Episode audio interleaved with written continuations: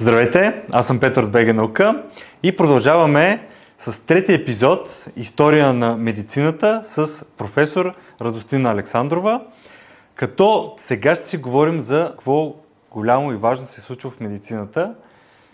Здравей!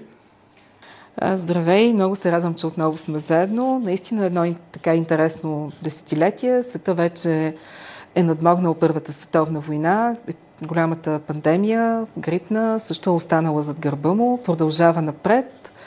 А, какво се случва? Много неща се случва. Може би трябва да кажем, че това е десетилетието, което дава на света инсулина. А, разбира се, тук има и много важни открития и в областта на биохимията и на физиологията.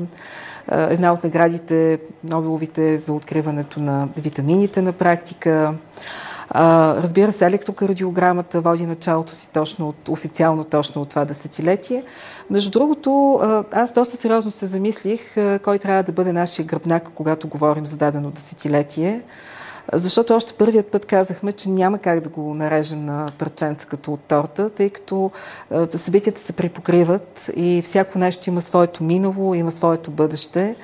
А така че в крайна сметка, както виждат и хората, които ни слушат, а, така се спираме като гръбнак основно на това какво се случва в областта на Нобеловите награди. Но малко или много всяко едно от тези открития, в момента вече в който ам, така придобие тази награда и тази популярност, а, то наистина дава много... А, вече има съвсем друг статут, така да се каже. И така, аз предлагам да започнем. А, и понеже казахме, че ще се въртим около Нобеловите награди отново, а, всъщност през 1921 година в областта на физиологията или медицината не е присъдена Нобелова награда.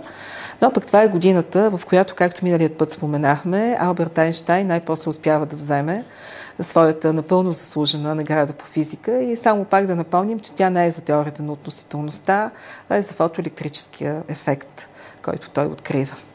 И така продължаваме нататък. През 1922 година хората, които получават награда, са двама. Това са Арчибалд Хил, Хил и съответно Ото Майерхоф.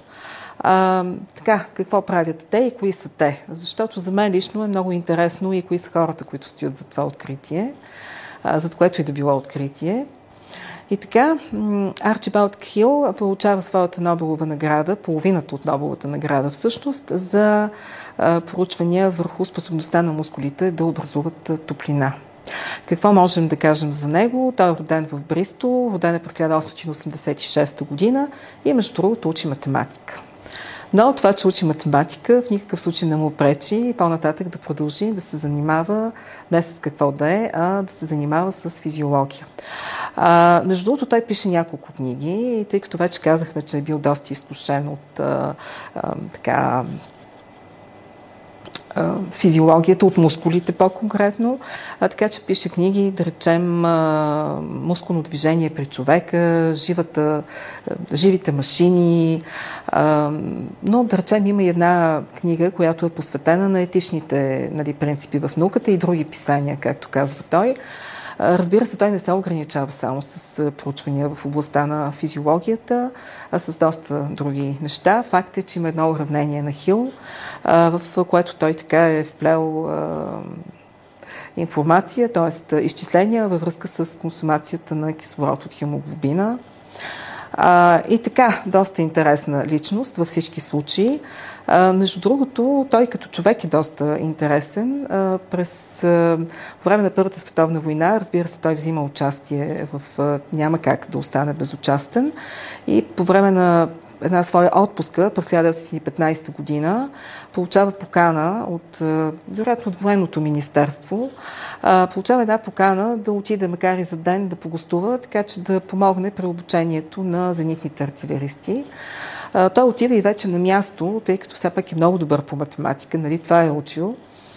А, това, което прави той е, че с помощта на два огледала успява да помогне как да се определи височината на самолет Впоследствие той помага много и за други неща, например обсега на зенитните уръдия, как да бъде определен, съответно как по звука да се определи локализацията на вражеския самолет. Дали става дума за Първата световна война, затова и толкова нали, такава е неговата насоченост в момента. Даже за да може да помогне на така, противовъздушната дейност, той сформира една група, в която влизат хора, които няма как нали, да вземат участие.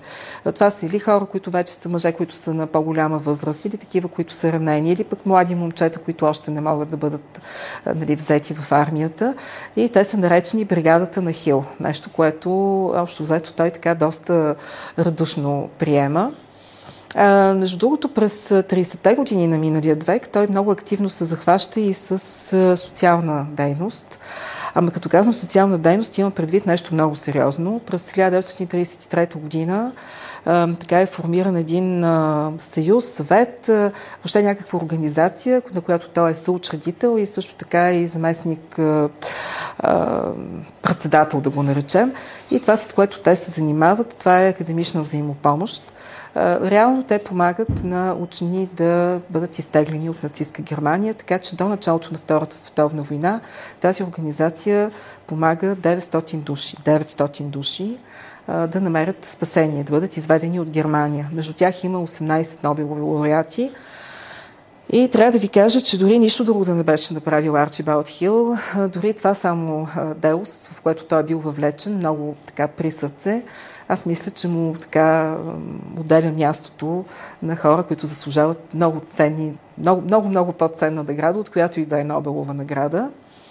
А, така той е бил професор в Кембридж и а, в периода между 40 и 45 година миналия век е бил независим представител на университета в парламента. А през 40-та година правителството го изпраща в посолството на Великобритания в САЩ, за да може да ги запознае с техните а, така, военни изследвания. Да не забравяме, че по това време САЩ все още не са въвлечени във войната. И между другото, едно от, един от най-големите успехи тогава по време на войната е това, че учените от страните, които са нали, съюзническите страни, така да го кажем, те са били много обединени и заслуга за това има съответно и Арчибалд Хил.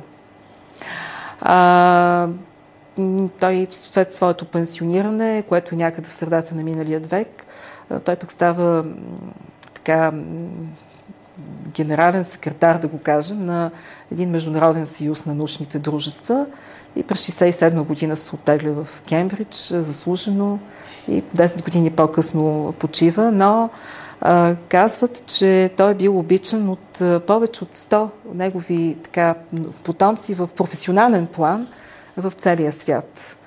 А, интересното е това, че той се е познавал с другия учен, който взима Нобелова награда, Ото Майерхоф.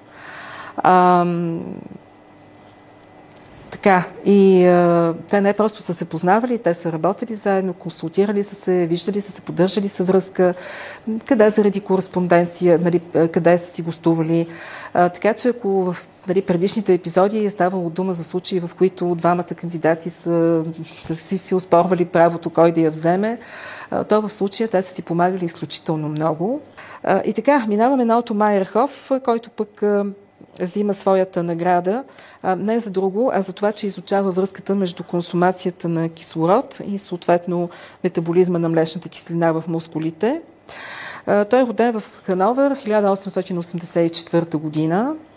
А, и съответно на около 16 годишна възраст обаче се разболява доста сериозно, има проблеми с бъбреците, това го оставя за две години на легло. И това е един период, през който той, както се казва, успява да превърне лимоните в лимонада, майка му е плътно с него, което по никакъв начин не може да ни очуди, но това е един период, който той използва не за да мрънка и за него това не е загубено време. Той много чете, занимава се с философия, съответно пише поезия. Впоследствие той завършва медицина и между другото неговата дисертация А, нали, той получава дисертация от Хайделберг, като темата всъщност е психиатрична. Между другото, през, това е един период, в който психиатрията доста излиза напред. Да не забравяме, че Зигмунд Фройд по това време така също придобива доста голяма популярност. А, така че да, значи докторската му степен е от Хайделберг, тя е в областта на психиатрията, но а, човекът, който успява да го спечели за физиологията, това е Ото Варбург. Сега, Ото Варбург в никакъв случай не е случайно име. А, и а, той през, ще вземе също Нобелова награда, но малко по-късно, през 1931 година, и ще вземе не за друго, а защото той е учения, който идентифицира ензимите, които взимат участие в дихателните вериги. Така че той спечелва Майерхоф за клетъчната физиология и това той да се занимава с нея. От тук нататък Майерхоф така се занимава с физиология, взема позиции в различни така, университети, в различни градове в Германия.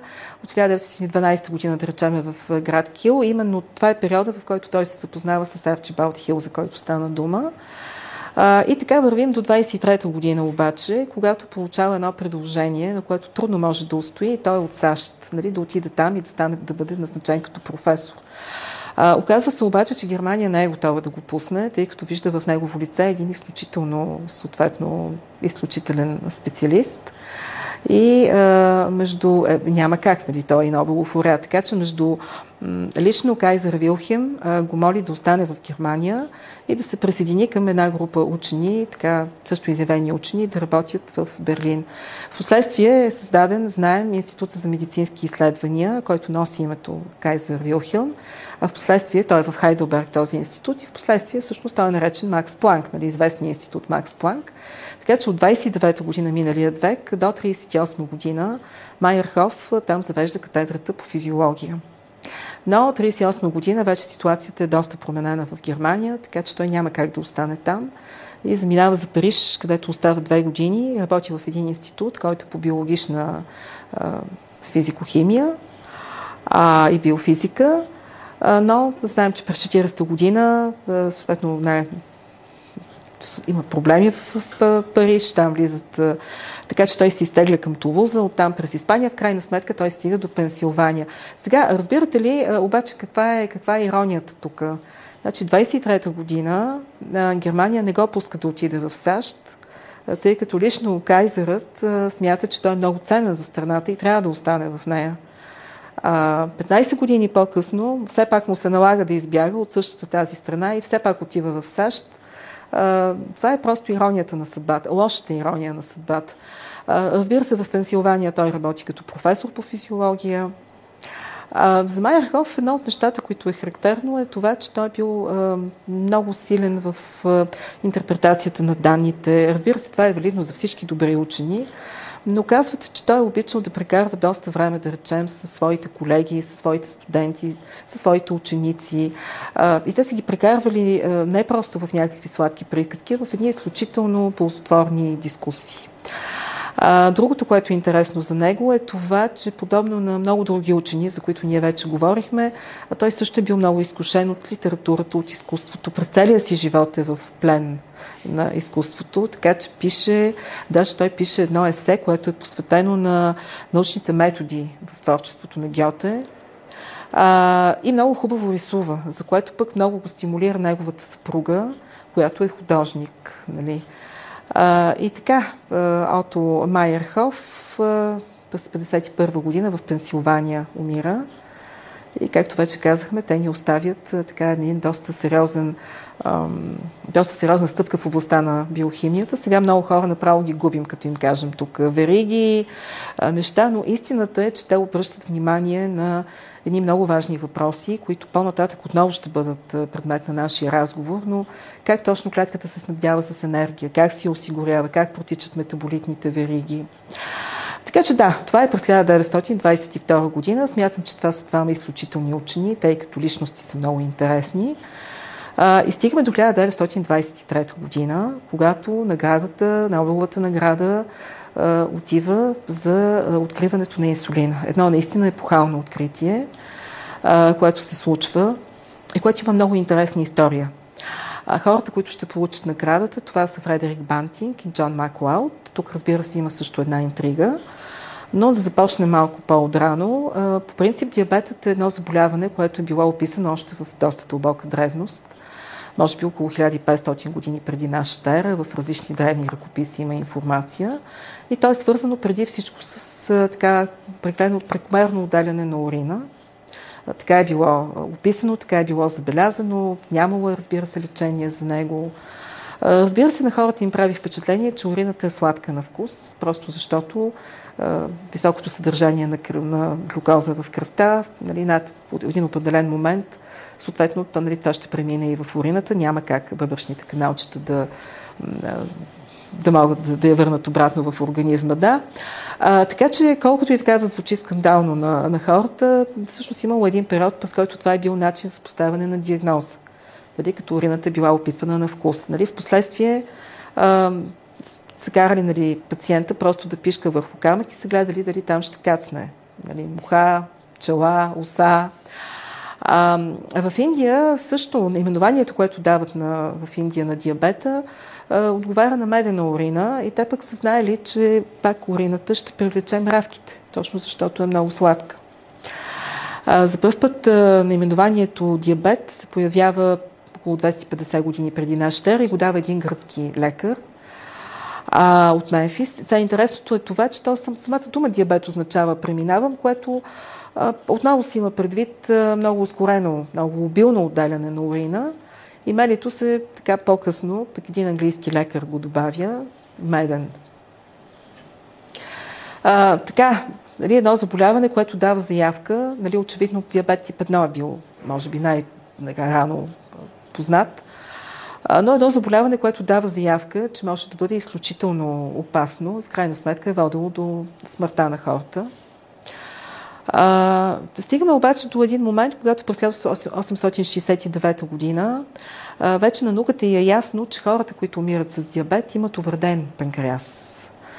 А, значи там някъде има нещо и един студент по медицина, Пол Ангерханс, а, какви неща са правили студентите по медицина? А, просто той е наблюдавал с микроскоп такива нали, нали препарати от панкреас и той забелязва едно струпване от клетки, които все още не са описани в науката.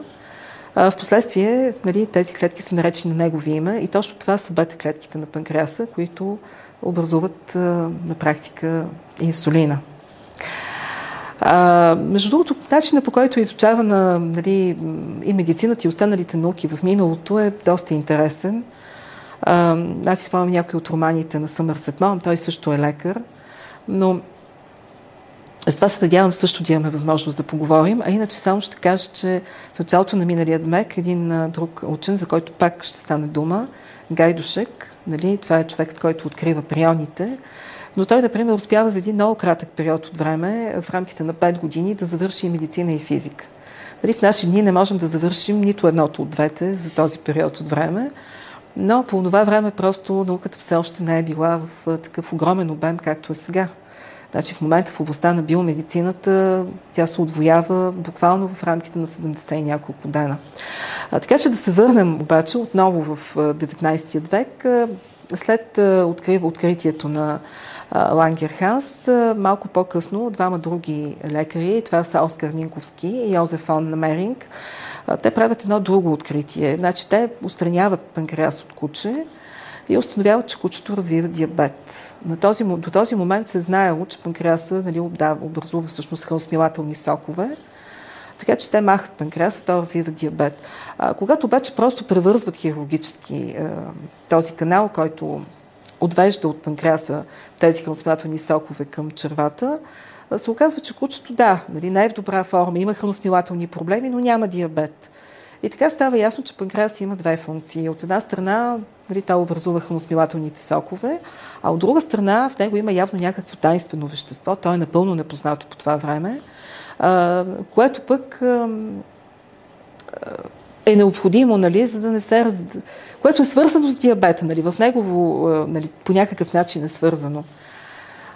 И така вървим напред и стигаме до 1920 година, и до Фредерик Бантинг. Той тогава е някъде около 30 годишен, млад, готов да разбива стени с глава. Всъщност той като дете става свидетел на смъртта на негов приятел, другарче от детството, който умира от диабет и това е нещо, което го разтърсва за цял живот и той тогава си обещава, че някой ден ще стане лекар и ще намери лекарство за диабета. Понякога просто мечтите се сбъдват. Сега той много разсъждава. Ясно е сега, че в панкреаса е това тайнствено вещество, което ни трябва а, и което ще ни спаси от диабета, но въпросът е кое е той и как да го изолираме. И сега, понеже вече се знае, че панкреас са отдали храносмилателни сокове и очевидно това тайнствено вещество, а, хипотезата на, на, на, на, на, на Фредерик Бантинг е, че може би храносмилателните сокове по някакъв начин увреждат това вещество. И затова той решава, че трябва да, да попречи те да се образуват, за да съхрани тайнственото вещество. Как ще направи това? Значи идеята му да прекъсне снабдяването, кръвоснабдяването на панкреаса, така че той да атрофира, но по този начин пък той ще предпази, няма да образува храносмилателни сокове и това вещество ще бъде спасено. Още една много сложна хипотеза и той я излага в един прекрасен ден в есента на 1920 година я излага на Джон Маклауд. Джон Маклауд по това време е професор и той е така всепризнатия капацитет по диабет, понеже това се развива в Канада все пак. А, сега той някакси, не знам доколко схваща идеята, не знам доколко я взима на сериозно, обаче Бантинг е толкова убедителен, че просто не му дава шанс да каже не. А, така че Марк Лаут му дава една малка лаборатория с най-необходимото, базовото оборудване, дава му 10 кучета и му предлага двама асистенти, студенти. А той обаче няма работа за двамата и избира Чарлз Бест. Всъщност те хвърлят Изитора, нали? И Чарлз Бест е този, който остава. Продължават те да се занимават, двамата. Цялата тази история я привеждат в действие. Значи на едното куче съответно отстраняват панкреаса, така че то развива диабет и при това положение то е, е осъдено на гибел. На друго куче обаче те правят цялата тази сложна процедура, нали? превръзват съдовете, които а, така осигуряват изхранването на панкреаса, така че панкреаса да, да атрофира, след което го изваждат, на, нали, нарязват го, а, смилат го и получават един екстракт от него, нали? с а, воден екстракт от него. И с този возен екстракт дават го на кучето с диабет и от чудо кучето е спасено. Така както е на прага на смъртта, то е спасено. И това нещо се повтаря няколко пъти, след което те показват тези резултати на Джон Маклауд. Но той иска още доказателства. Още доказателства. Само, че на тях им става ясно, че едно куче може да осигури много малко такъв екстракт, нали, ако трябва да се разгърне една по-сериозна дейност. А, така че преминават най-дърогат добитък, така че панкреаса от едно такова животно може да стигне за няколко кучета. И другото нещо, което установяват, е, че не е нужно да правят цялата тази сложна история с панкреаса. Нормален панкреас, нали, в смисъл без да е атрофирал, без всичките тези хватки, също върши същата работа. И сега вече Мак Лаут наистина много е впечатлен, така че той ги премества в по-добра лаборатория, повече средства им дава. Междувременно обаче тяхната цел е да преминат към лечение на хора защото по това време диабет е абсолютно смъртоносен. И диабет тип 1, знаем, това е диабет, който се развива още в най-ранна детска възраст. Така че това са едни деца, които са осъдени на смърт и просто е мъчително да бъдеш свидетел на тяхната агония. Само, че за тази цел трябва да така, получат екстракт, който да е достатъчно пречистен, както казват те.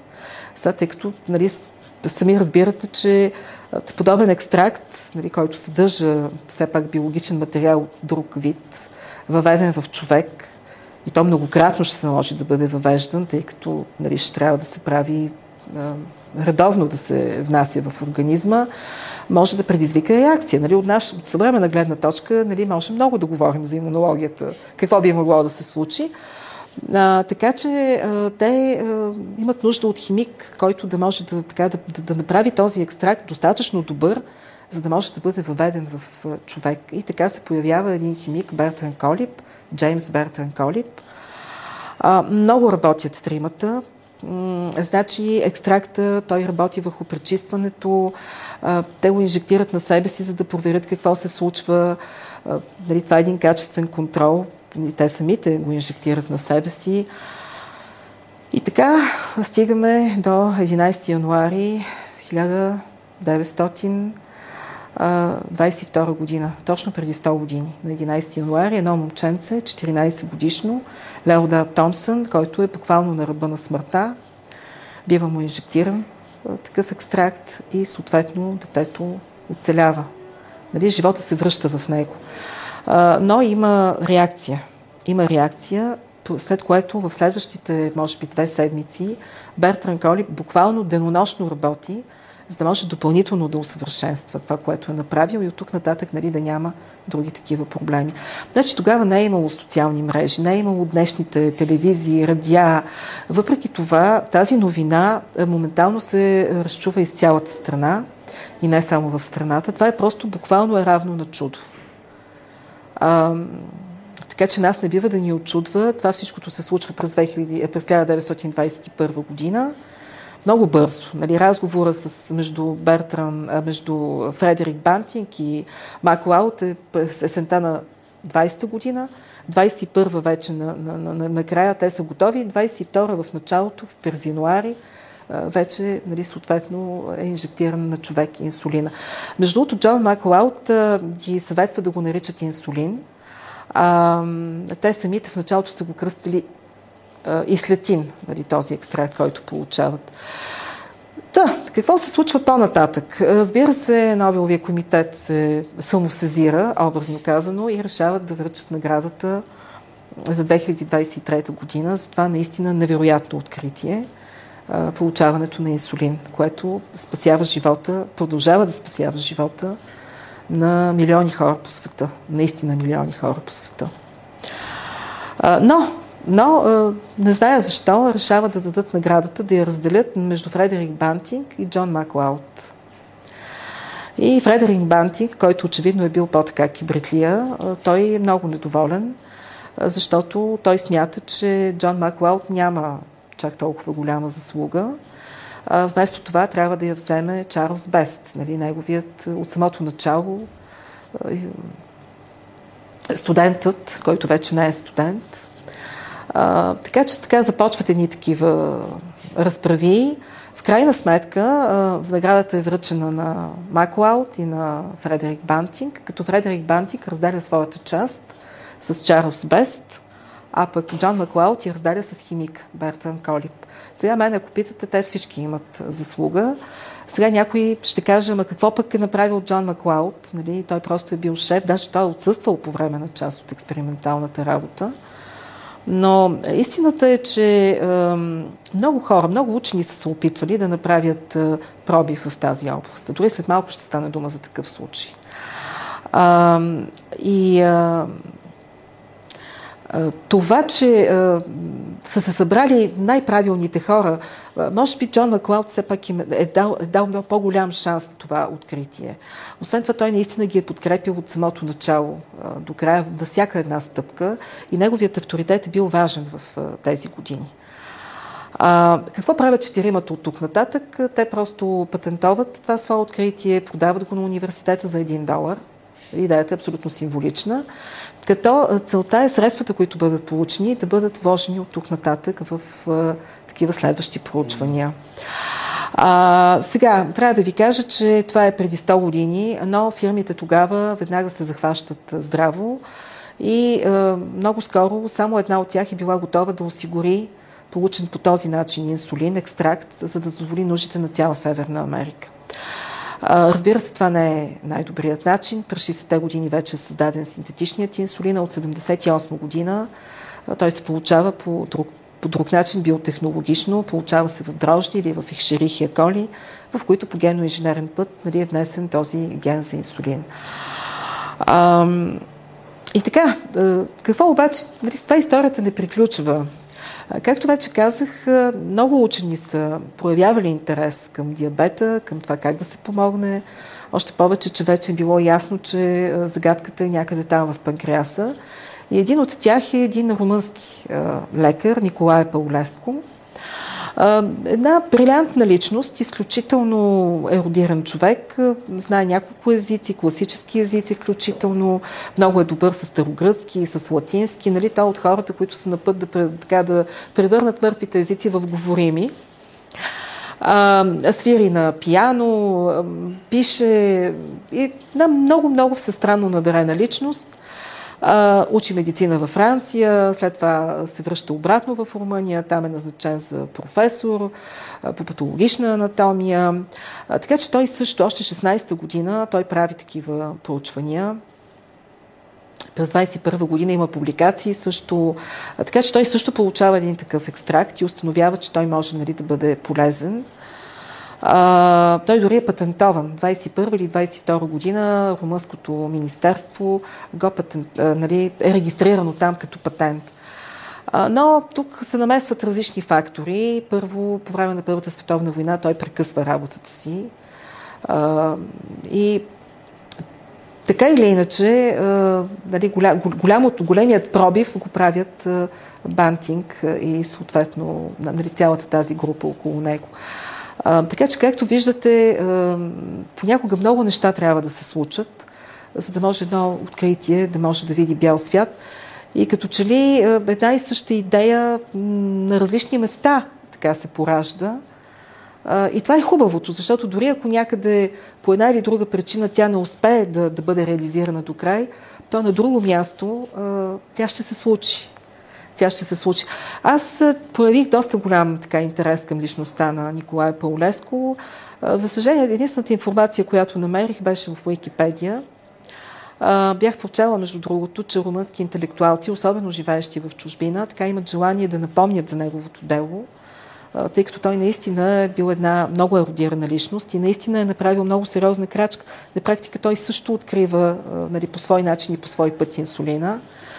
И бях много разочарована, когато така научих, че той пък е бил доста така сериозен привърженик на едни доста националистически идеи и антисемитски виждания. И това така някакси не мога да ги свържа нещата. От друга страна пък имаше така едно изказване, доста голям материал бяха публикували. Та имаше изказване на един от ръководителите на, така, на Академията на науките в Румъния, чието баща на времето е, го е познавал. И баща му, въпреки че нали, става дума за учен румънски, който е с очевидно еврейски происход, но баща му казва, да, нали, ние, аз не бях съгласен с неговите виждания, но той беше брилянтен учен. Така че те не му отричат по никакъв начин качествата на учен. А на мен просто ми се иска големите учени да бъдат и големи хора. Да, да. Това е което. Той има и нещо такова, че точно тогава има и такъв бум на... Ние в, втори епизод говорим нали, за Евгениката. Да, споменава. ние и миналият, и миналият път го говорим. Защото има такива явно такова течение сред учените, че тази част, те са, явно са вярвали, че първо може да се а, достигне до някакво а, превъзходство на не генетично. Зная, не зная, а, но, трудно но ми е това, да го... Да, това е интересно. Интересно е, че, че се наблюдава често сред да, това, това първите ме, те години. Това ме разстрои в интерес на истината. Да. Това ме разстрои, но е, инсулинът е, продължава да бъде с нас. А, сега тук, разбира се, веднага мога да кажа, че тук се работи много, защото а, най-добрият инсулин, това е инсулинът, който е произведен от бета-клетките. А, по ред причини това е така. И между другото, тук вече се намесиха и новите технологии. Има такава възможност, да речем, бета-клетки да бъдат включени в специални системи, които изолират, чисто имунологично ги изолират от организма. Така че от тези системи, представете си една система, в която са включени тези бета клетки, а пък нейната така, повърхност е избирателно пропусклива, така че може да допусне вътре кислород, хранителни вещества, а, навън единствено инсулина, нали, навътре вода, кислород, хранителни вещества, навън инсулин, но е абсолютно недостъпна за антителата, за клетките на имунната система. А, и такива едни подобни нали, системи, да, между другото, това е, а, нали, тук тънкият момент е да се осигури а, наистина инсулин, който е произведен от бета клетки. И в случая просто а, предимството е, че нали, не е необходимо а, тези бета клетки да бъдат от а, донор, който да е напълно имунологично съвместим, тъй като те са напълно изолирани от имунната система. Това е нещо, което го разказвам така на, на моите студенти. Между другото, това изобщо не е някаква фантазия. Напротив, подобни системи се използват. Сега нямам представа каква има цената. Но в интерес на истината, точно преди една такава лекция, на която щях да говоря, просто влязох да видя какво се случва, докъде са стигнали тъй като за първ път за тях беше съобщено 2014 година, есента на един конгрес. И тогава казаха, че започва едно клинично проучване в Обсала, между другото, което ще продължи с две години, с 12 души, които ще получават по класически начин инсулин, нали, половината ще получават по този начин. И вече на така, 16-та година накрая аз реших да видя дали случайно няма резултати. И трябва да ви кажа, че тогава видях колко, огром, колко голям брой фирми са готови да произвеждат и на буквално на следващата година вече да бъдат на пазара. Аз лично бях много впечатлена от това, че на едно от най-първите места беше име, което ми се стори много българско. И в последствие наистина, така като разучих, видях, че това наистина е българин, който завършил тук математика, направил е докторантура в България, след което е заминал за чужбина и там се занимава с... Знаете колко са актуални тези математически модели в биологията. Така че, значи, посред една сутрин беше навън тъмно, то беше декември. Аз му написах писмо, не за друго, просто да го поздравя. Намерих там някакъв адрес който един Господ знае дали ще стигне до него или не, но си спомням, че го написах, казах му, аз в момента подготвям лекция, тук намерих, много се гордая с това, което правите. И съответно, за моя изненада, той отговори след 2-3 дена, просто си така пожелахме хуб, така, хубави празници. Та така, до тук с диабета продължаваме напред и отново към така едно много интересно събитие. Това е всъщност откриването на електрокардиографа и въвеждането на електрокардиограмата. Значи, това, което сега ни се струва абсолютно рутинно, изобщо не е било така преди толкова години. Вилен Ейнтховен, между другото, докато се чудех как се произнася това име, тъй като го срещнах като Антховен, Айнтховен, в крайна сметка се оказа, че Ейнтховен са го написали. Също една много интересна личност. Той е роден в Семаранг, това е на остров Ява, тогавашната, как беше, холандска източна Индия.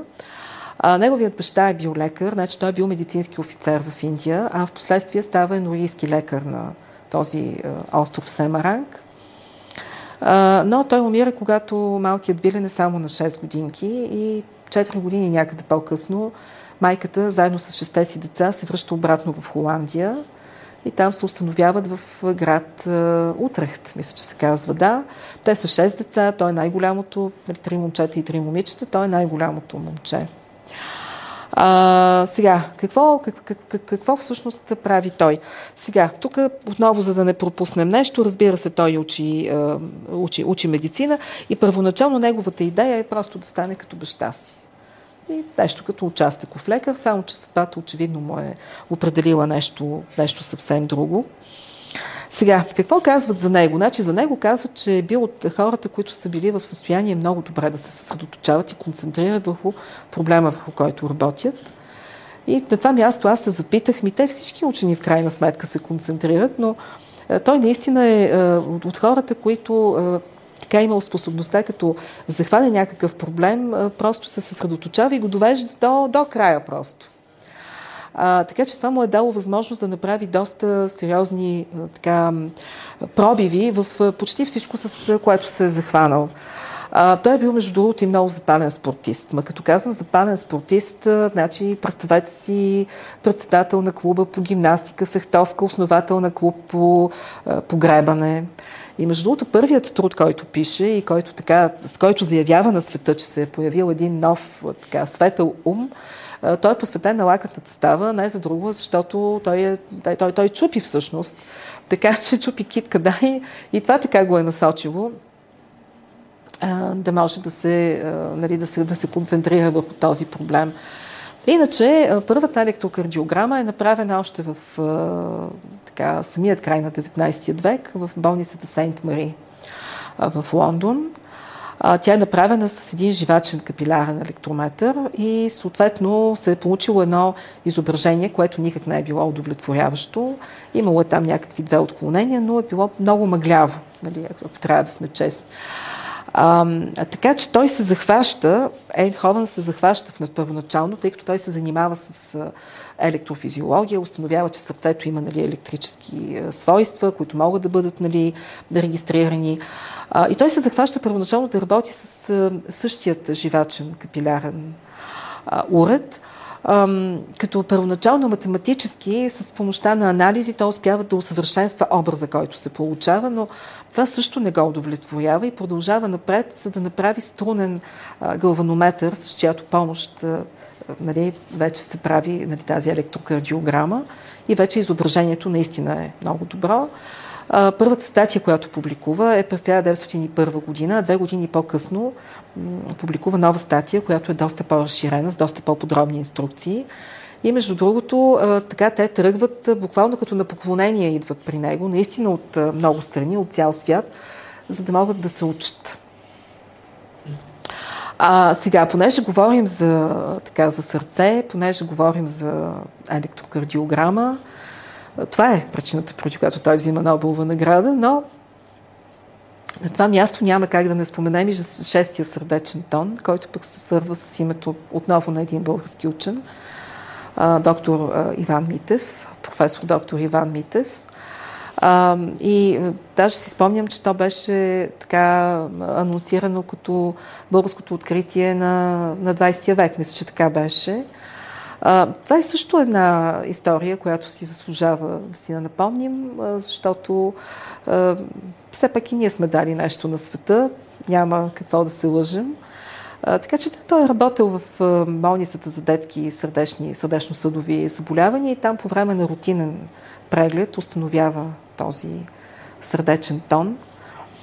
А между другото, сърцето и сърдечните тонове са били много отдавна, така, много, много интересни, много любопитни на хората, тъй като всички знаем, че поне първите два тона можем да ги чуем с просто ухо, можем да ги усетим. А, нали, сърцето топти, сърцето бие, нали, кога по-бързо, кога, нали, но а, хората винаги много са се вълнували. Още Хипократ се е опитвал да, да обясни какво е това, защо, как. А, и да, първия и втория тон, това, това са нормалните тонове. Те могат да бъдат чути с просто ухо. Вече останалите, третия, четвъртия, петия, те се чуват само с стетоскопа. А, нали, при децата могат също да нямат, вече с възрастта може да възникнат проблеми. А, какво всъщност чуваме ние? Ами ние чуваме цялата тази механична дейност, която осъществява сърцето. Нали? То никога не спи съответно дейността на клапите.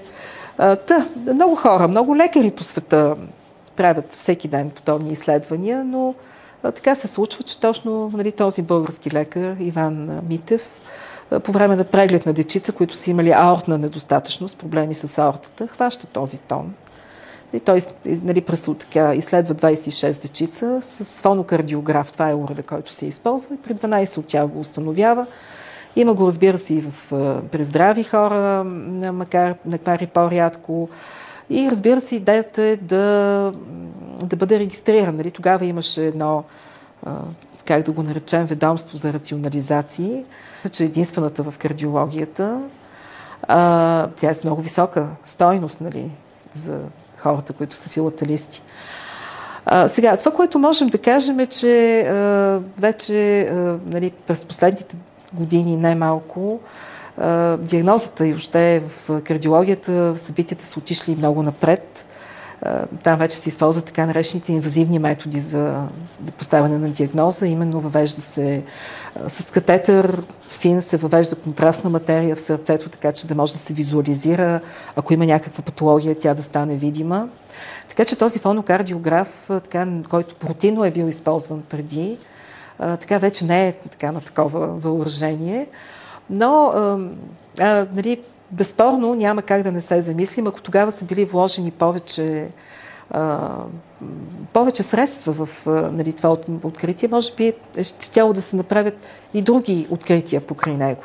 И така, за 25-та година отново няма връчена Нобелова награда, но пък 26-та година нещата са доста интересни. А, това е една история, която аз разказвам на студентите а, с много смесени чувства. 26-та година, а, така, Йохан Фибигер. Това е един датски лекар, неговия баща е лекар, майка му е писателка обаче. Това е така интересно. Той завършва медицина, след което прекарва 3 или 4 години в Германия и там се учи нека да е при най-добрите, разбира се, Робърт Кох и кой е другият? Пол Ерлих. И какво съответно учи там? Ами приложението на серумната терапия, за която Пол Ерлих пък взима първата Нобелова награда въобще. Връща се в Копенхаген, защитава дисертация, тя е посветена точно на бактериологията на а, дифтерията, нали, дифтерита. А, от 1900 година той е назначен като професор по патологична анатомия в университета в Копенхаген. Това, което него го интересува обаче, едно от нещата е канцерогенезът. Какво е канцерогенеза? Ми това е развитието на рака. От момента, в който се появи първата мутация, както ние я наричаме нали, задвижващата мутация, до вече прогресията на този раков процес. По това време обаче не е имало модели, експериментални модели, животински модели. И какво се случва? Видиш ли, доктор Фибигер проучва туберкулозата и инфектира с туберкулоза плъхове.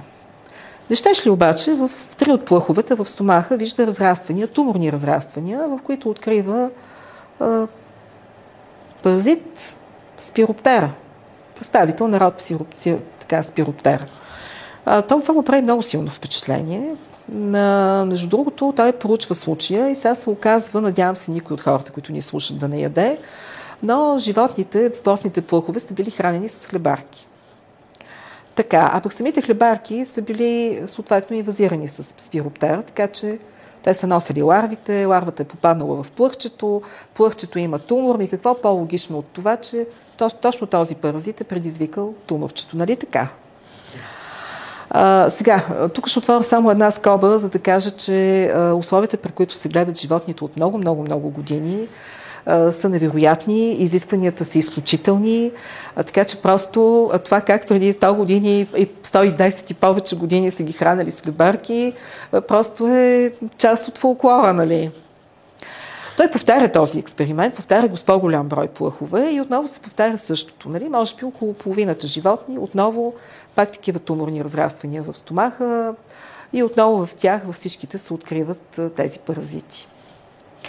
1913 година той публикува, значи 5 години след това откритие, той публикува статия, която няма как да остане незабелязана, тъй като света се интересува от рак, той е жаден просто за, за модел, на който да може да го изучава. А, в следващите години а, доктор Фибигер се занимава и с други неща. Едното от тях е, че той изучава действието на каменовъгления катран. Може ли той да има отношение към рака? Ми да, може. Разбира се, че може. А, по принцип това е една от така...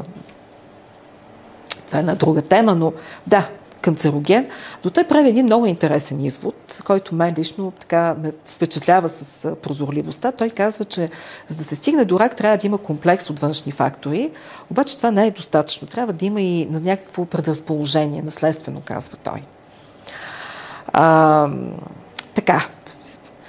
И стигаме до това, че а, за свое постижение, а именно за това, че открива така нареченият предизвикан от спироптера карцином, той така получава Нобелова награда за 26-та година. Само, че очевидно, че това откритие не е било, това постижение не е било явно чак толкова убедително за комитета Нобеловия, защото съгласно а, така, указанията на Нобел, в такива случаи наградата просто се дава на следващата година и той я получава през 27 година. От тук нататък обаче, както вече казах, междувременно в целия свят много учени са опитали да повторят същото и никой не успява никъде да го повтори. Нещо повече. Става ясно, че това не е, не е образование туморно, в смисъл раково. Става ясно, че това е едно възпалително, един възпалителен процес, разрастване вследствие на възпалителна реакция, вследствие на драз... Тоест, това е възпалителен процес вследствие на дразненето. Нали, имало е паразит, който е дразнал. Освен това, това са били едни животни. Плуховете са били недохранени. Ясно как са, като имаме предвид как са били хранени, били са с много тежка авитаминоза, недостиг на витамина. А, така или иначе към Нобеловия комитет потичат едни писма, в които се обяснява, че тази награда е дадена по погрешка а, тъй като няма такова нещо. Значи в интерес, аз, когато нали, така, за първ път се срещнах с този случай, специално отидох да, да, да, да проверя специално аджаба тази спироптера, може ли аз да съм пропуснала такова голямо откритие, то беше преди години, нали, да имат...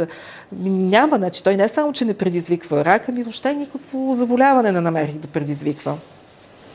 Но какво, какъв е отговор на Нобеловия комитет? Той казва, че независимо от нали, грешката, самият факт, че доктор Фибигер се е опитал да предизвика а, експериментално тумор в лабораторно животно, и неговите виждания въобще върху канцерогенезата, вече казахме за това съчетаване на външни фактори и предразположение наследствено, че само по себе си това е подействало стимулиращо на десетки учени, стотици учени в целия свят и дори само заради това си заслужава да вземе тази награда.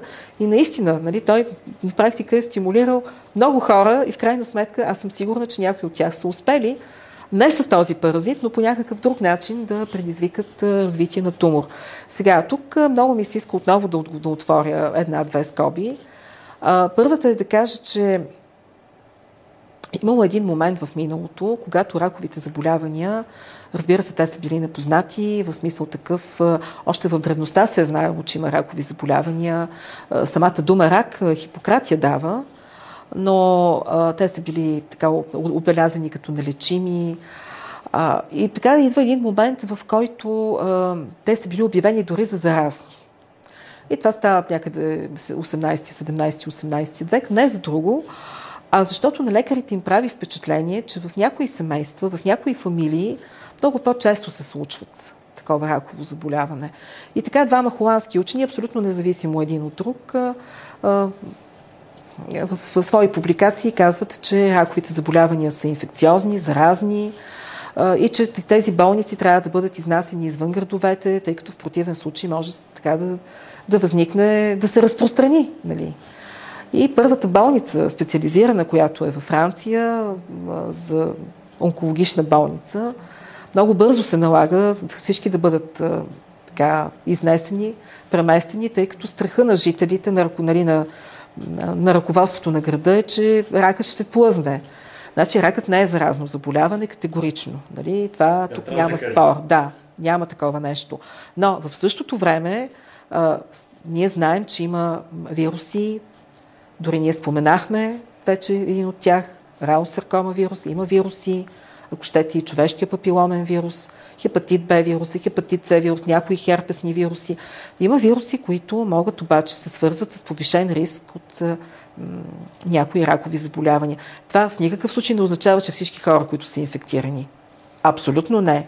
Но а, така, това нещо го знаем и ние ще говорим, когато дойде време, тъй като откриването на тази връзка носи още поне една Нобелова награда по-нататък. А, другото, което е, става ясно, че има и такива бактерии, да речем хеликобактер пилори, той се свързва както с а, повишен риск от а, развитие на язва на стомаха, но също и с повишен риск от а, рак на стомаха. И също вече знаем, че има два-три паразита, които също се свързват с а, повишен риск. Дали, пак повтарям, това не означава, че хората, които са инфектирани с тези вируси и бактерии или пък са инвазирани с тези паразити, ще се разболеят непременно, нали, в никакъв случай. А, и ако се върне пък на моделите животинските, а, истината е, че ние и до днес, независимо от многото модели, ако щете и клетъчни култури, ако щете и животински модели, и то като говорим за животински модели, въобще не си представите само мишки плъхове. Самата аз съм работила и с а, а, птици, имам колеги, които работят с хамстери, а, но също така се работи с а, рибката зебра. Тя може рибката... Тя е много популярна, да, тя е много популярна, защото там пък има и а, такива разновидности, които са, в тях няма, понеже няма и ридофори, те пък са напълно прозрачни а, така че може да се проследи какво се случва вътре. Нали, най-необходимо, а, ние няма как да видим в едно животно, без да, то да бъде отворено, да се види какво се случва. И тъй като тези пък рибки м- са прозрачни, нали, поради липса на тези пигментни клетки, то в тях може да се следи в реално време какво се случва. Абсолютно, абсолютно. Включително и дрозофилата се използва. Нали, тя също, най-интересното е, че дрозофилата, нали, тази мушица, мъничка, тя също се използва и не случайно, мисля, че списание е сел, така и посвет... имаше корица точно с дрозофилата. А, и, до, и до момента обаче това си остава едно много голямо предизвикателство и то не само при рак. Въобще при а, което и да е заболяване. А, не сме толкова добре с животинските модели. Значи конкретно при рака, нали, това, което причинява основно смърт при раковите заболявания, това са метастазите. Нашите животински модели основно обаче не метастазират, така че те не могат да пресъздадат точно тази. Тук няма да навлизаме сега в тая тема, надявам се да имаме време, но, но и до ден днешен това ни е един от проблемите и това много често е причина, когато работим в, да речем, клетъчни култури в лабораторни условия, всичко е перфектно, минаваме на животни, не винаги е толкова добре, но а, когато се мина вече от животински модел към хора, обик... нали, много често има разминаване. За каквото се сетите просто. Така че това е много честа причина. И понеже споменахме дрозофила, аз пък се сетих за нещо, което много ме беше впечатлило. Аз 10 години съм водила и упражнения по генетика в биологическия факултет на Софийския университет. Едни прекрасни 10 години. А, и там една от нашите колежки, тя почина 2011 година, Елка Янкулова, но а, тя ни беше разказвала, че а, се интересувала от наследяването на осцилиращите признаци. И сега, понеже всички ще попитат какви са тия осцилиращи признаци, ами това са признаци, които са много променливи. Да речем, такава е сърдечната дейност. И тя, а, нали, при, при сърдечно-съдовите заболявания, разбира се, че има наследственост също. Знаем, че има така семейства, фамилии, в които така, те са си с повишен риск. Само, че за да може да се изследва генетиката на едно такова заболяване, то ние трябва да можем да го проследим в голям брой поколения и то във всяко поколение да има по голям брой представители. И сега при човека, който така, нали, кой лекар познава дестина поколения, с във всяко да има по много представители. Така че дрозофилата се оказва и тук един много добър модел. А, нали, тя живее много кратко нали, в рамките там на буквално на дни, на няколко седмици, дава огромно потомство, така че могат да се проследят наистина много поколения. И това, с което тя, мисля, че беше правила така проект, много ентусиазирано ми разказваше, е точно това. Оказва се, че беше, бяха разработили модел да се прави електрокардиограма на дрозофила, нали? нещо, което мен ме изуми, защото за електрокардиограма всеки студент ще направи. Обаче я направи на дрозофила, нали? Това въобще не е толкова проста работа. А, да се беше оказало, между другото, че а, а, така, доста, доста са сходни нещата при хората и при дрозофилата. Сега тук веднага трябва да кажа, че тя дрозофилата няма точно сърце, нали? Тя има там един възъл, който изпълнява тази роля. Но ето нещо, което така си го спомних и така ми стана доста интересно. Да, ами, а, много ми е разказвала, да, за това. Са използвани много и за а, самата генетика как, как. Е, значи, въобще, колко много... А, то какво ли не беше, значи, червени очи, бели очи. Точно, значи, те имат да. толкова... Те имат, не знам колко нюанса им бяха очите. И трябва да ви кажа, че между червени очи, ярко червени очи и кърваво червени очи, честно казано, аз не съм сигурна, че бих могла да ги различа. Те са много, наистина. Да. А, така че пък с къси крила, пък... А, абе, голямо броене. Много голямо, голямо да, да, да. Това беше едно от нещата. Там с етер ги успоко... да. упояваме. Едни такива вълнения бяха, че слюнчените жлези ги а, така... Абе, голяма атракция беше за студентите, това мога да кажа, но все пак ЕКГ-то и до сега си ми остава а, нали, това беше някаква компютърна програма, разбира се, защото няма как иначе сега да я опнеш там дрозофилата и да я превържеш с, нали, както ние класически го знаем. А за 27 година наградата отива при Юлиус Вагнер фон Яорек. Значи, надявам се да не съм объркала Яорек, защото аз обичам да обръщам имената, както ми звучат. Така че Юлиус Вагнер, почти като композитора, наистина, а, кой е той и за какво получава наградата? Значи, веднага ще кажа, м- ние споменахме а, за това, че а, съответно а, има един период, в който маларията е била използвана като терапевтичен подход при сифилис. Е, това е лекарят, който въвежда този подход. И веднага искам да кажа, че това е стандартният подход за лечение на сифилис до 40-те години, когато идва пеницилина. Така. Може да ви е странно, може да не ви е странно, но това наистина е давало много добри резултати. А, какво друго трябва да кажем за него? Значи, а, той завършва медицина, работи в университета в Виена.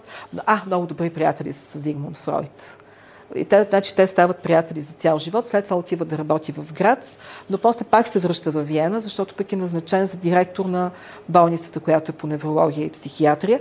И на него, между другото, му прави впечатление, че хора, които имат различни така, психични а, проблеми, а, понякога така настъпва ремисия при тях, когато бъдат инфектирани с някакво заболяване, което става причина за висока температура, за треска. Значи първата пациентка, която му прави впечатление, е една жена, която има някаква остра психоза, но тя пък се разболя, има, има и еризипел.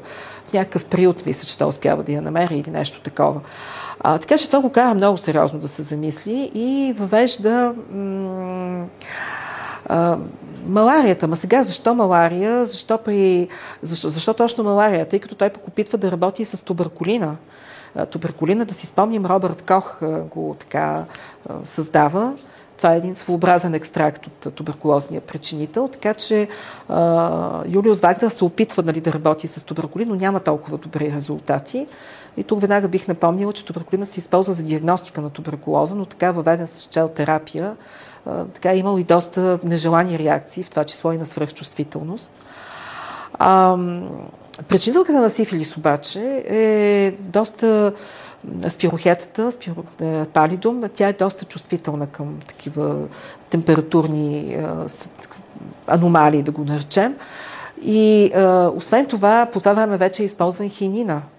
Така че тук все пак имало някакъв контрол нали, хората, на които е давана, на, на които нали, са били, да, е използвана нали, заразяване с малария, нали, за да може да, да се преборят с сифилис. И то говорим за...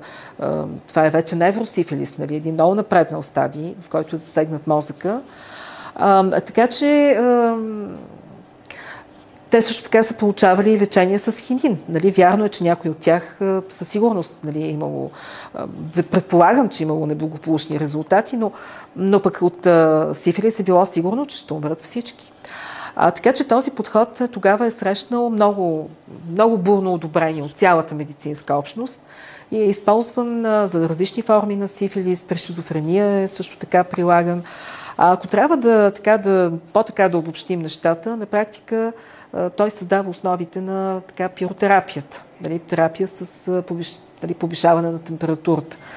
И тук отново е мястото да напомним, че да речем повишаването на температурата при една вирусна инфекция също е въпрос на една защитна реакция. Нали, вирусите обикновено те са така адаптирани в, към нормалната телесна температура от 37 градуса, да не говорим, че тези, които пък са респираторните вируси, да речем, понеже те пък те са адаптирани към малко по-ниска температура, тъй като все пак горните дихателни пътища, поради контакта с околната среда, там може да е, там е по-ниска. А, така че едно повишаване на температурата на тях никак не им се отразява толкова добре.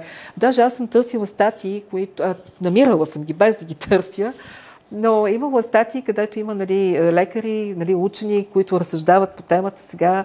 А не може ли нали, така температурата да я използваме горе-долу, както е казал Архимед, дайте ми опорна точка и аз ще преместя земята. И тук, нали, дайте сега да видим колко мога да издържи, пък да видим сега какво ще помогне. Но ако трябва да сме сериозни, да, пиротерапията в един съвременен вариант също е една идея нали, повишаване на температурата, локално разбира се, включително дори за нуждите на така, онкологията нали, се работи в тази посока. Значи той работи върху а, а, проблема на на проблемите на инфекциозните психози изучава наследствеността при а, психичните заболявания.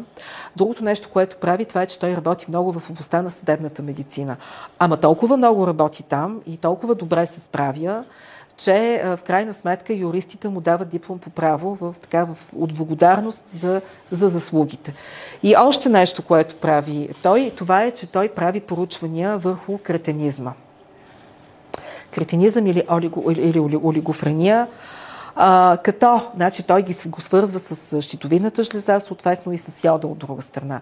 Така че, а, благодарение на тези негови проучвания, австрийското правителство още преди 100 години, 1923 година, започва да, а, така, да така налага производството на йодирана сол. Сега, ако трябва да обясним тук за кретенизма, а, може би трябва да припомним а, приказката за Снежанка и седемте джуджета. Нали, аз винаги съм се питала като дете, пък пък и по-късно, а, дали, човешкото въображение разбира се огромно, но обикновено и в живота има такива примери. И в живота са били така познати хора, които са имали по-нисък кръст, а, които може би са вдъхновили част от тези приказки, но тук трябва да кажем, че от чисто така научна и медицинска гледна точка трябва да, така, да, да внесем малко яснота. Щитовидната жлеза, тя произвежда хормони, триот тиронин, тироксин, калцитонин, но да не е нужен йод, за да може тя да може да, да, да ги произведе. Те са много важни за нашия метаболизъм, много важни за нормалното развитие. А, така че недостига на йод, например, ако майката има недостиг на йод, след това и детето има недостиг на йод, ще се стигне до едно неправилно забавено развитие и умствено и физическо, така че ще има не само изоставане в ръста, но и много сериозно изоставане в умственото развитие, психическото развитие. И от тук идва и термина кретенизъм и олигофрения, нали, което звучи ужасно, но просто така е било наричано състоянието. А, така че сами разбирате колко е важен нормалният прием на йод. Ако в по-късен етап от живота, когато вече нали, човек е постигнал своето нормално развитие, и и психическо, нали, има такъв недостиг на йод, вече може да се развие някакъв по-локален смисъл. А, пак има нали, там гуша, да речем, с всичките там неща, които вървят с нея, проблеми в метаболизма, сърдечната дейност, усещането за студ и много така други признаци. Така че това е, това е наистина много важно. Сега, има и друго състояние, при което пък има недостиг на един друг хормон. Това е хормона на растежа. Нали? А, там обаче хората могат да останат с по-нисък ръст, но пък тяхното развитие интелектуално е напълно запазено. А, така че, ето, нали, просто да, така, да, да, да, да стане дума. А, така че, тъй като напоследък много се заговори за този йод, и аз няма как сега да подмина въпроса с тези йодни таблетки, които в никакъв случай човек не трябва да пие, тъй като може да бъде много вредно. Нали? Йодът както, както недостига, така и излишъкът може да бъде много сериозен проблем. Нали, солта при нас също е йодирана, ние поне такава сол си нали, консумираме. Но това е причината. Значи при недостиг на йод в щитовидната жлеза, появата на изотоп в околната среда веднага ще бъде погълнат и затова тя е толкова чувствителна към изотопите на йода. И затова именно такава профилактика може да бъде направена, но това може да се направи нали, с специални таблетки, които се раздават по специален път, се раздават се когато има опасност от такова замърсяване и те действат единствено и само срещу радиоактивен йод и то само по отношение на щитовидната жлеза. Така че, нали, ето това е нещо, което хубаво е човек да може да го, да го поясним. Сега, и малко клюки, разбира се, за доктор Юлиус, просто защото казва, че той е бил абсолютно брилянтен, но е бил много труден човек. Значи той самият е бил с много така нестандартно мислене, излизал от рамката, но точно по тази причина е смятал, че общите принципи не се отнасят с него. Той е смятал, че човек с характер няма как да се подчинява на принципи. А между другото на това място се сетих за любимото мото на Арчибалд Хил. Той казвал, че хуморът, смехът е единствено, е единственото ни оръжие, единственото ни лекарство срещу глупостта. Но, за съжаление, е, както и той е живял в такова време, видяхме, че е помагал да бъдат е, изтеглени от нацистска Германия, нали, хора, които в противен случай са щяли да попаднат в лагери, в газови камери. А така че в, и, и, в, и в тези ситуации, както и в много сегашни ситуации, хуморът по никакъв начин не, не може да ни бъде достатъчен, за съжаление. Пак една интересна личност. Това е Шарл Никол, един френски лекар. Като въпросният Шарл Никол получава своята Нобелова награда през 1928 година, да, и той я получава не за друго, а защото успява да отговори на един въпрос, който отдавна мъчи а, така, лек медицинската общност, а именно как се предава петнистия тиф от човек на човек. А, нали, било е ясно, че това е инфекциозно заболяване. Сега как става ясно, че петнистия тиф е инфекциозно заболяване? Ами става ясно, защото така един руски учен, а, той пък се, така той знае, че го има в... А, той се само, само инфектира се, всъщност. А, та така. Но обаче как стига от човек до човек и това, за което съответно доктор Никол получава Нобеловата награда, е, че а, установяването на ролята на дрешната въшка.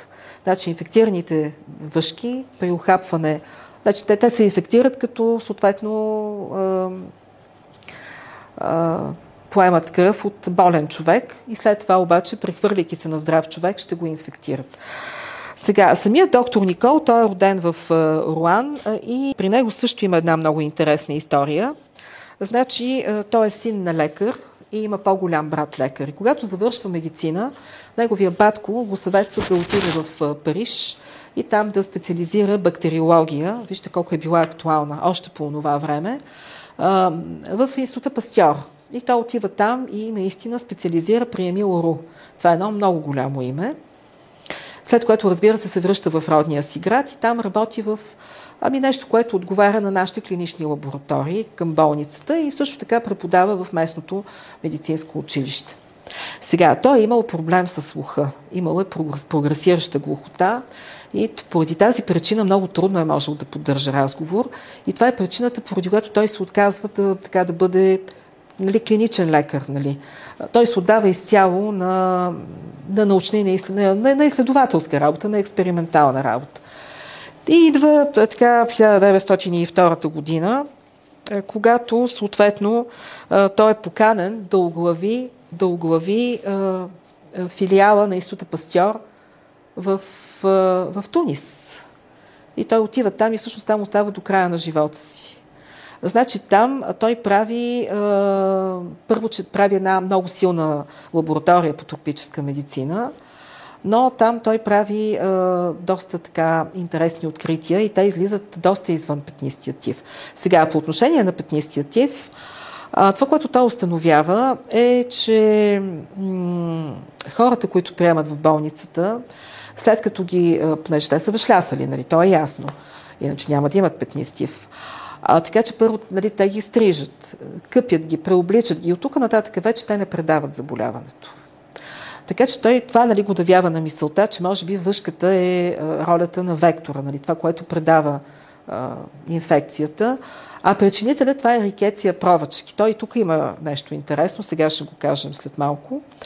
Разбира се, науката и медицината почиват на доказателства, така че той използва инфектирани мъжки, въшки, за да зарази морски свинчета, плъхове и така доказва, че това е начинът по който става инфектирането на хората. Значи това сега на нас ни звучи много хипотетично, защото петнисти в България няма от 66-та година миналия век.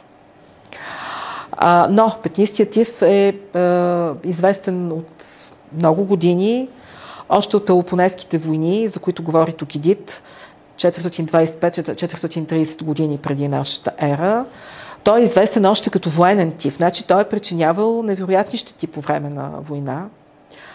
А, това е едно заболяване с много драматична картина. А, има форми, които са толкова бързи, че могат да причинят смъртта на човека буквално за 2-3 дни. А, така че в момента, в който става ясно, че а, съответно начинът на разпространение, това са въшките, а, нали разбирате, че това дава едно много мощно оръжие за борба с него. Така че от тук нататък вече този проблем просто няма как да, да съществува при спазването на едни сериозни а, така, хигиени и санитарни мерки. По време на Първата световна война на мерки за такива обезвъшляване, образно казано, както го наричат, а, нали, са взели и немската, и британската армия, и германската армия и така те спасяват живота на стотици хиляди войници. А, нещо, което не го правят обаче сръбската и руската армия и там щетите са доста по-големи. Тоест едно е, е толкова елементарно. Точно така, но не се е знаело, да. И понеже ние сега сега тук, между другото, него дисертацията му е доста интересна. Тя е посветена на едно заболяване Мекшенкър. Той също се предава по полов път а, и се причинява нали, от бактерия се причинява. А, Тимофилос Дюкре, мисля, че му беше името. А, нали, няма го у нас, той е в Латинска, в Централна Америка, Карибите, в, така, особено в общности, които са с много лош статус социален. А, да, нещо много просто, обаче не са знаели как става. А, значи тиф има различни форми. Сега тук също трябва да поясним, защото има, има възвратен тиф, той също се причинява от рикеци, има коремен тиф, той се причинява от салмонелата тифимуриум. Но тук говорим за петнистия тиф. Те въобще няма тиф, нали, който да е нещо хубаво. Тук става дума за петнистия. Сега, причинителката рикеция, тя се нарича рикеция провачеки. Значи, причинителят на, на кого е кръстена? Нали? На Станислав фон, Станислав фон Провачек. И сега каква е историята? Значи, той работи заедно с един бразилски лекар. Двамата работят заедно точно върху а, петнистия тив, кой го причинява, как и защо. И работят в а, Германия в, един, в една затворническа болница. И през 15-та година миналия век обаче и двамата се инфектират. И двамата се инфектират и Станислав Провачек умира след, нали, не успява да го надживее, а пък неговият колера, нали, бразилският учен, той кръщава на негово име, кръщава фактически причинителя. Сега разбирате ли, значи той може да я кръсти на себе си, но той кръщава на колегата си, който на практика умира в опит да разгадае коя е, коя е причината. А, хен, а, така, Хенрике Дероша Лима, се казва бразилският лекар, така че трябва да му дадем значимото. Иначе Шарл Николов въобще не се ограничава само с това. Още няколко неща, които е направил. Той изучава лешманиозата. Това е също много сериозно и заболяване в тези страни. Открива причинителят на токсоплазмозата, нали, така познатата ни стоксоплазма Гонди. Тук разбира се, той не е сам, той е заедно с Мансо. И доказва, че грипът се причинява от вирус, което също не е малко. И ако се върнем пак на петнистия тип, смъртността е стигала от 30 до 70%. Значи само си представете наистина какво, какво прави той фактически. Нали? Това е наистина нещо невероятно. Нали? Спасява живота на милиони хора, бихме могли да кажем. Да, то това е най-интересното в тази поредица, която правим, че а, има много... Е, таки, наситено е с истории и мен това много ми харесва как ти наистина успяваш да, да, да го направиш наистина като едно приятно да ами го това са живи истории. Да, да. и толкова, толкова виждаш как едни хора са си отдали в живота, не малко от тях умират. Буквално, буквално. Тестват буквално, непознати неща абсолютно. на собствения си организъм, без да имат а, сега тази значи, медицина, която ние имаме в момента. Да. А, и, и... То не е имало никакво лечение. Точно. Значи, понеже казахме, че това е петни... възвратният тив пък, него Мечников, лично Иля Мечников, за който ние сме да. говорили, който взима Нобеловата награда 1908 с Пол Ерлих, той се самоинфектира, за да докаже нали, инфекциозния му характер. Да. Въобще това не е нещо рядко срещано. Да, и точно това е а, уникалното. Това е тръпката, да. Това да. е тръпката. Ами науката е нещо невероятно. Аз а, винаги съм казвала, а, че а, за да бъдеш учен ти трябва нещо повече от това да си бил просто много добър, отличен студент. Да. Има нещо, което... Ами... Но продължавам да смятам, че, че, трябва да бъд, че, че, че добрите учени трябва да бъдат и добри хора. Да, да. Сега, тук веднага някой ще каже, ма какво значи добър човек, ама така, ами... Да го правиш за благото да, на човечеството. Да, има някакви Не е само неща. егоизъм да имаш към а, себе си, а трябва да има, а, може би, някакъв а, елемент на...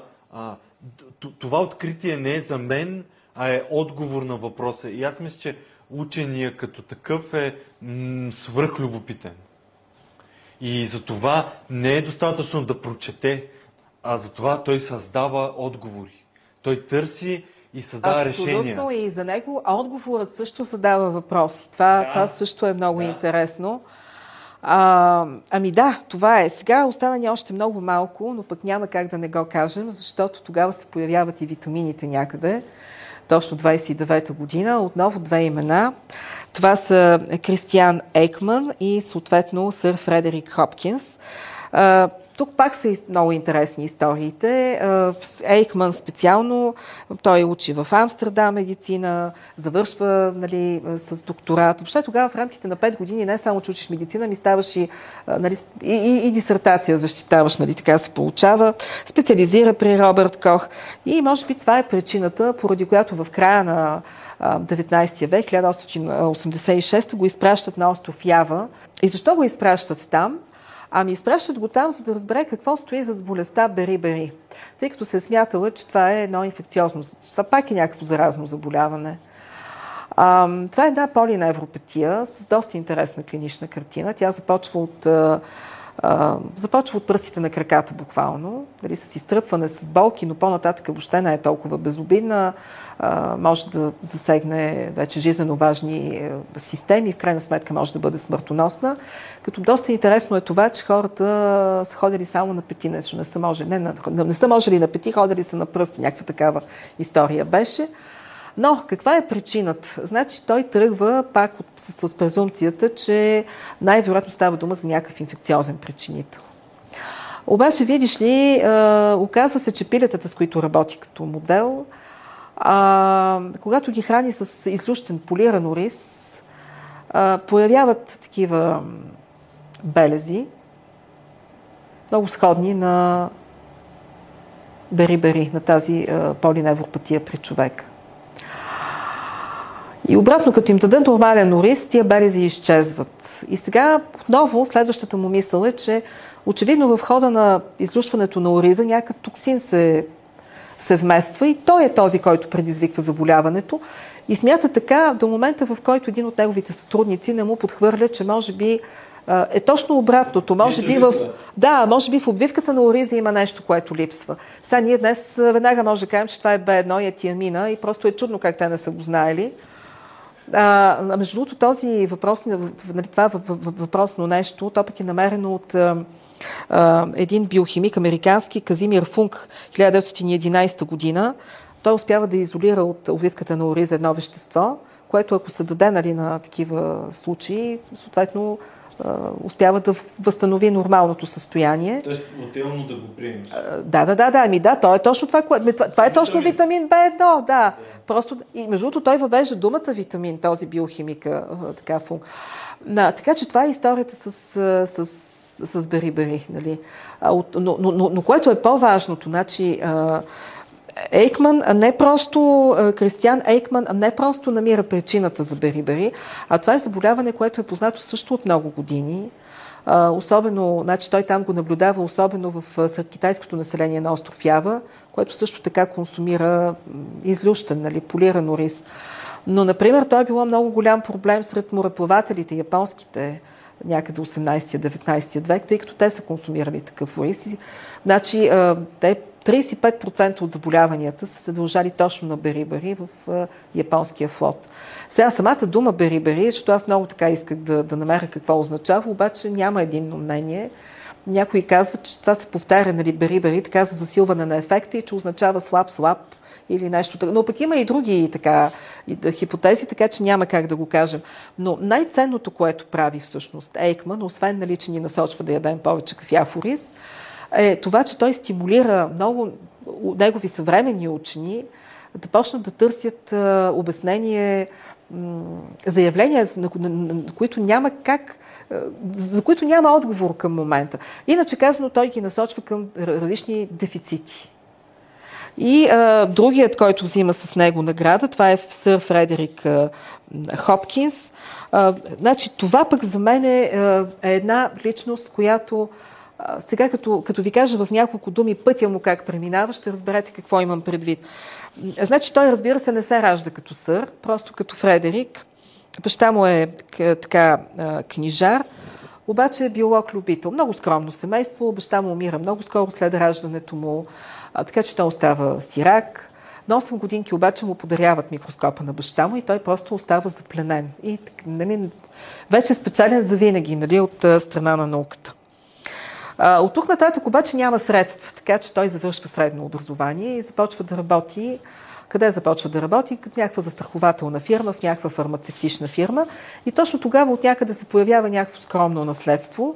И той веднага влага тези средства в учене и учи химия. И става бакалавър. И веднага, щом става бакалавър по химия, си намира работа като асистент на един а, така известен тогава лекар, експерт по съдебна медицина, който е в една пак така много авторитетна болница в Лондон. И се записва да учи в медицинското училище към тази болница. Сега си мисля, че е имало някаква отстъпка за хората, които работят към нея. А, да, човек, който няма средства, няма кой да му помогне, вижте как си върви постъпките. А, докато е студент, той се занимава с аналитична химия. Няма как да не се занимава, защото вече е бакалавър по химия и намира метод, с който може да се определи количеството на пикошната киселина в урината който се приема много широко и се прилага, и то много време се прилага. Две години след като завършва, става ръководител на асоциацията на, по днешна гледна точка, ще кажем, на клиничните лекари. А, така че, виждате ли как върви, за да стигне до професор по биохимия в Кембридж, за да вземе Нобелова награда, да получи своята благородническа титла. Иначе той се занимава основно с белтъци, какво се случва с белтъците, успява да изолира триптофана, успява да докаже, че а, тя е много важна за, за, за, за развитието. И всъщност става ясно, че а, има едни аминокиселини, които са по-важни от другите. Тоест, че в белтъците има неща, които са абсолютно незаменими. И това са де факто незаменимите аминокиселини. Даже има едни такива много известни негови експерименти. Той работи с мишки, които ги храни с... Сега с какво ги храни? Ни шесте. Ми това са въглехидрати. Мас, ми това са мазнини. Казин, ми това е белтък. Обаче се оказва, че въпреки това те залиняват след известно време. И в момента, в който започва да им дава малки количества мляко, проблема се, се решава от само себе си. И така става ясно, че е нужно още нещо. Нали, още нещо. И тук точно се наместват въпросните витамини. Но той именно заради това взима нали, Нобелова награда. Те двамата я взимат заедно. Но той не гледа се така толкова сериозно на тези свои а, открития в областта на храненето. Защото нали, тук сега си говорим за хранене. А, за него сериозните неща са това, което той прави в областта на биохимията, на изучаването на метаболизма. Нали, сега всеки, който е учил биохимия, сега си представя едни там реакции в тези метаболитни вериги. Вие представяте ли си как така учените по това време, те са били някакво чудо. Нали, как става така, че клетката успява да си осигури енергия, откъде идва тя, как се трансформира. Така че неговата идея е, че всъщност това е низ от едни обикновени малки реакции, просто свързани помежду си, окислителни, редукционни. И той успява, с, понеже той се занимава с въглехидрати, с млечна киселина, нали, успява да установи, че ако така мускул е пренатоварен, може да се появи в него млечна киселина. И с тези свои проучвания той така дава тласък и на а, проучванията на Арчибалд Хил, и на Ото Майерхоф, с които започнахме, които взимат наградата още през 21 нали, година. Така че вижте как започнахме и се върнахме в началото. И последното нещо, за което ще кажем за този период, това разбира се е Ланштайнер, за който и миналият път споменахме, Карл Ланштайнер, отново лекар, един човек с една много широка обща култура, който пък открива кръвните групи. Той ги кръщава А, Б и С а, по-късно открита нали, четвъртата. Всъщност те са, нали, не са точно А, Б и С, А, Б и 0. А, така че той открива тези кръвни групи, нали, защото има и други а, класификации. А, така, а по-късно се появява и кръвната група А и Б. А, в началото нали, хората смятат, че това няма кой знае какво значение, но когато идва Първата световна война, пък Пирогов, нали, известният руски хирург, той е че войната е една епидемия от травми. И Първата световна война е една ужасяваща епидемия от травми. Ние миналият път говорихме. А, така че се оказва, че тези знания са много важни и особено по откриването на това, че натриевият цитрат има антикоагулантна функция и помага да се съхрани кръвта известно време, просто дава много възможности. А, това не е всичко, което прави Ланштайнер. През 40-та година той с още двама учени откриват и а, Резус плюс и Резус минус, нали, Резус фактор, който го има 95% от хората и 5% пък са резус отрицателни. Разбира се, има и много други класификации. Тук сега любопитното може би е да кажем, че аз съм чела доста така авторитетни публикации а, от този век, нали, от нашия, на, на, на китайски учени, които твърдят, че само по възоснова на дерматоглификата, на на, на, на, на дланта всъщност, на, на папиларния рисунък на дланта, нали, може да се определят там няколко вида кръвни групи. Те могат по това да определят и връзката между родител и дете и много други неща. Надявам се и за това да имаме възможност да поговорим. Така или иначе обаче Ланштайнер дава на човечеството кръвните групи, а в своята Нобелова реч, а, понеже той ги открива още 1900 година, нали, така става ясно, че ги има, но никой не му обръща внимание. А, освен това, той е бил и доста млад нали, тогава, така че това също е така, известно време не, не, не е било чак толкова прието, но в своята Нобелова реч той а, така казва пророчески, аз сега цитирам абсолютно по памет, но той казва, че така както нали, тези антигени, които а, тези фактори, нали, които определят съвместимостта при кръвопреливането, по подобен начин има фактори, които сигурно определят и съвместимостта при трансплантациите. И наистина това нещо малко по-късно нали, става ясно. Иначе той е много интересен с това, че никога не се е ограничавал в една гледна точка. Значи той като студент винаги е ходил, значи ако има двама професори с две различни теории, той винаги е ходил на лекциите и на единия и на другия. Искал е от първа ръка да си даде сметка за какво става дума и по никакъв начин не е приемал нещо просто е така на доверие. А, това ме връща, между другото, пак в студентските години. Една наша друга преподавателка, а, професор Иванова, мисля, че беше, може и да греша, тя ни беше преподавател по физиология на растенията. Тя ни разказваше как, когато са били студенти, имало две а, така, теории, доста а, така, влизащи в, а, в, в някаква степен така, в противоречие помежду си и каза, че по това време са се водили много така сериозни дискусии, на които са били канени и студенти, те са се водили в аулата. И е било много интересно да слушаш, тук не говорим за някаква селска свада, тук говорим за една научна дискусия. А, но това, което мен ме впечатли, беше друго. Тя каза, че по-късно, когато вече завършва, е, тя е на специализация в тогава Съветския съюз при един от най-видните представители на едната школа, но в последствие в Италия пък при един от най-видните на другата школа. И а, тя каза, че а, за един млад нали, човек, който не е обременен, това да види плюсовете и минусите и на двете теории е било много лесно, нали? Защото тя всяка си има плюсове и минуси. Но за един човек, който има зад гърба си вече 30-40 години опит в нали, едното поле, а, и някакси много трудно е било да, така, да, да приеме, нали, че и в другата може да има някакво рационално а, зърнце.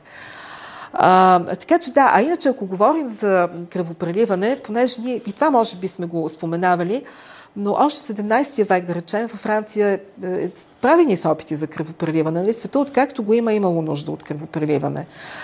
А, и даже има една такава ситуация, в която на една жена, умиращият ти мъж, така бере душа и тя моли един известен доктор тогава Дени да направи кръвопреливане. Той отказва, тя обаче много настоява, той се съгласява и правят кръвопреливане с един хирург. Разбира се, човека умира за беля и жената ги съди обаче.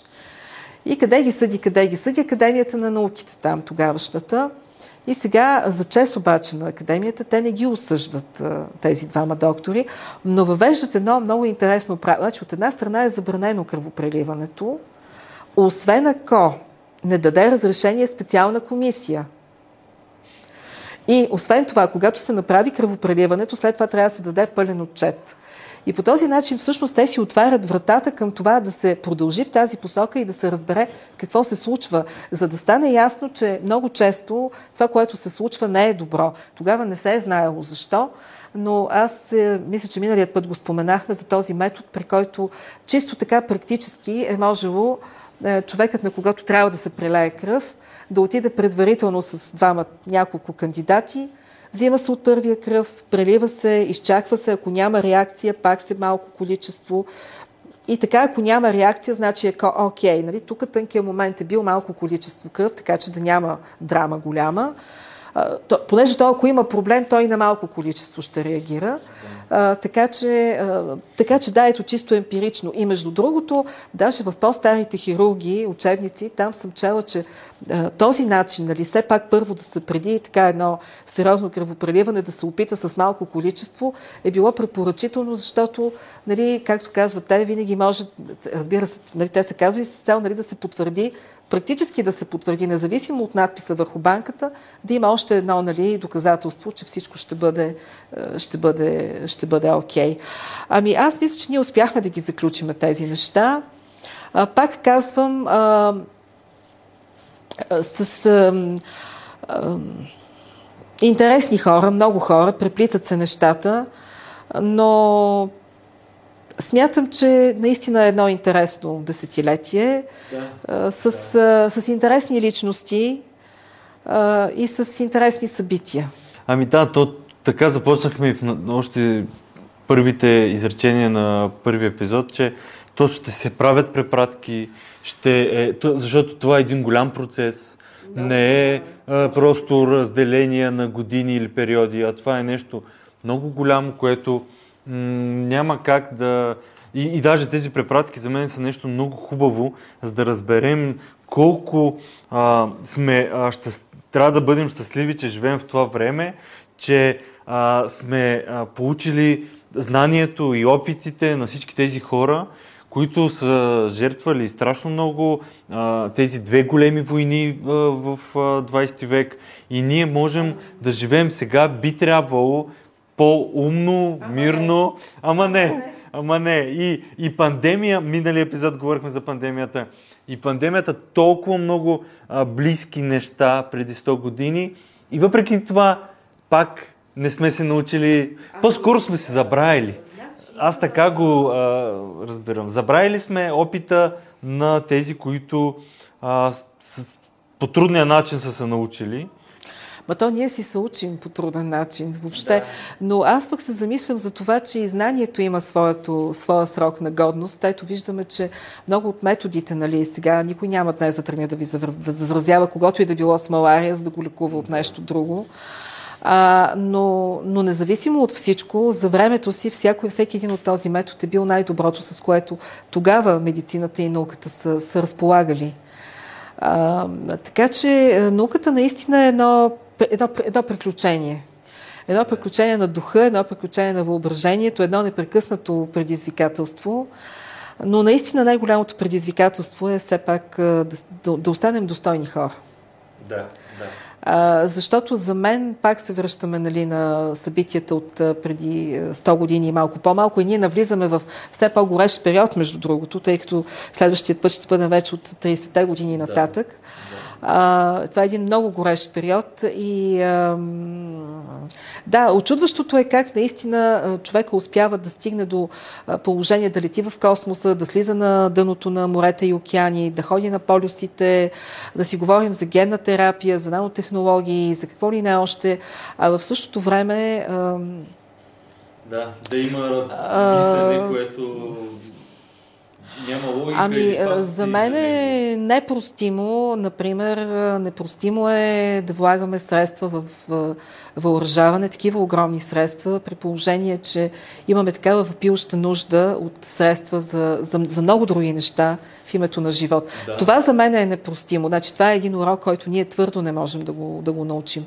Толкова хилядолетия вече наистина е непростимо. Аз съм много така, много съм разочарована. Моята теория е, че а, все още живеем от а, наследството на двете големи войни и много кратко време е минало, за да можем да го осмислим и за да може да, се, да започне изцяло с поколения, които нямат никаква връзка с това. Не знам, а може би... Се надявам е... след няколко, тук 10-20 години да почнат обратното, намаляване на всичко това. Не знам, дано. Това е мой, моята надежда, така, Ми, така се дано, утешавам. Дано, дано, дано, че защото... времето още е прекалено кратко. чисто исторически, защото ние имаме, а, правим една историческа поредица и това там точно това си говорим колко а, много го още от историческа гледна точка кратко време а, е минало от много важни събития за историята на, на Европа, на света и има още живи свидетели. Самия факт, че има живи хора, които могат да разкажат много неща. Ама аз пък си мисля, че точно обратното може също да се приема за причина. Факта, че много поколения на практика не познават ужасите на войната. А, нали, едно е да го гледаш на филм, съвсем друго е да ти потропа на вратата. Не знам. А, за мен, а, значи, войната по никакъв начин не може да бъде приемлив. Не, не е приемлив не. път по никакъв начин. Не, Това не, ме изумява. И би трябвало в 21 век да, говорейки за толкова много морал, ценности, равенство, интелект, създаваме изкуствен интелект, не трябва да се връщаме на решенията, които са работили за а, Homo sapiens, който е пребивал Homo erectus, примерно, или неандерталец. 200-300 хиляди години назад е разбираемо от наша гледна точка. Сега, 21 век, не мисля, да. не мисля че е разбираемо. Категорично е непростимо. Да, и за това е. трябва да, да помислим за, за това и да, да, да се опитваме да разберем а, най-важното и най-доброто, което е дало човечеството. И затова правим и тая поредица. Да се види връзката, плюсовете, минусите на, на тези хора. И се надявам и хората, които гледат, да, да, да им харесва и да могат да. и те да разберат чрез това, което ти разказваш. Толкова а... много неща има. Те няма как. Значи аз сигурно сега има хора, които си казват, ама ето сега това това го пропускаме, онова го пропускаме. Всяко нещо ще бъде споменато, просто... То не то, може... То ще се преплете и ще не сме времето. енциклопедия, а, не, нали? Ние правим как, кратка, да се, да. колкото можем кратка а, видеопоредица а, за историята. Да, на, трябва да имаме някакви на, опорни точки. Абсолютно. И, и това Но се не е... стремим да споменем все пак всичко това, което се, което да. се е случило. Няма как. Да. Надявам се да е интересно. Интересно и аз, за мен е супер интересно, така че ако ви е интересно, пишете коментар, сложете лайк. Чао! Европейската нощ на учените 2022 година, която ще се състои на 23 и 24 септември, е по проект К-Трио, който е финансиран от Европейския съюз по дейностите Мария Склодовска-Кюри по програма Хоризонт Европа. Вижте повече на night.nauka.bg или nauka.bg.